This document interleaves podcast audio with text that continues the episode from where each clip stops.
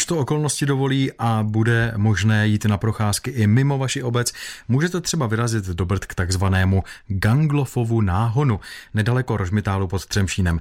Vodní dílo i jeho umístění nám teď popíše pracovník Podbrdského muzea Rudolf Šimek.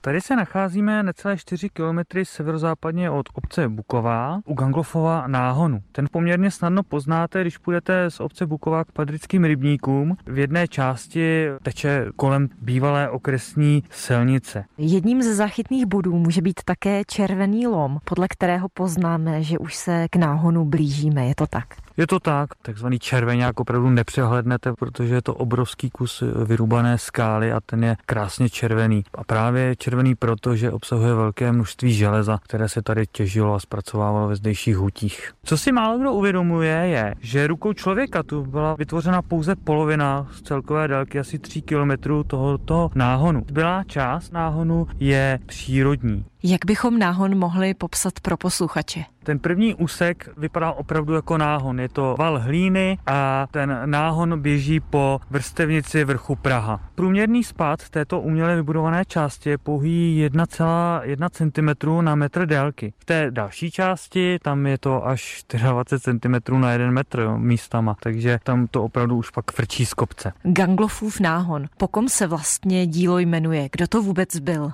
Karel Ganglof byl lesmistr a vynálezce, který po krátkých studiích začínal pracovat pro arcibiskupy, pak na dvacet pět let byl odvelen do hájovny Zádolí u Červené Řečice, ale zbytek svého života strávil opět v Rožmitále a tady vynalézal a spravoval zdejší rožmitálské lesy. Zajímavé je, že ač se náhon po tomto vynálezci jmenuje, pravděpodobně jej Ganglof vůbec nevytvořil.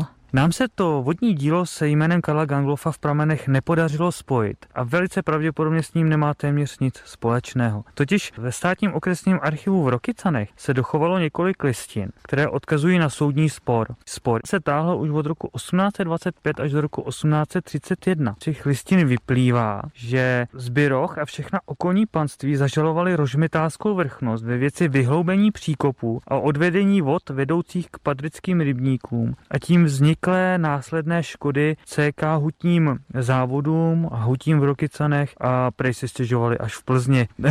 Obě rozhádané strany byly vyzvány ke smíru. Jeden z mála důkazů, že se opravdu nejedná o Ganglofův náhon, je v dokumentu z roku osmnáct devadesát jedna, kde se píše: Vydatný potok promění se pod vrchem Prahou, ubírá se západním směrem až ku okresní silnici rožmitálsko-záběhelské. Tento potok nenáležel by poříčí vltavskému, ale uměl byl směr jeho toku obrácen. Jmenuje se potokem Kateřinským. Kateřinský potok získal název pravděpodobně podle jednoho ze zdejších dolů na železnou rudu. Z těch několika dolů se nám tady dochovala odvodňovací štola, která ten náhon vydatně napájí. Pár let po smrti Karla Ganglofa se tento potok nazývá Kateřinským, takže z toho my usuzujeme, že maximálně ho Ganglof nějakým způsobem poopravil po čtyřiceti letech jeho pracování, proto aby šlo více vody na rožmitálské hutě a mimo jiné i na jeho šindelku na Obžer. Uvádí Rudolf Šimek, kurátor sbírek Podbrdského muzea. Kateřina Dobrovolná, Český rozhlas.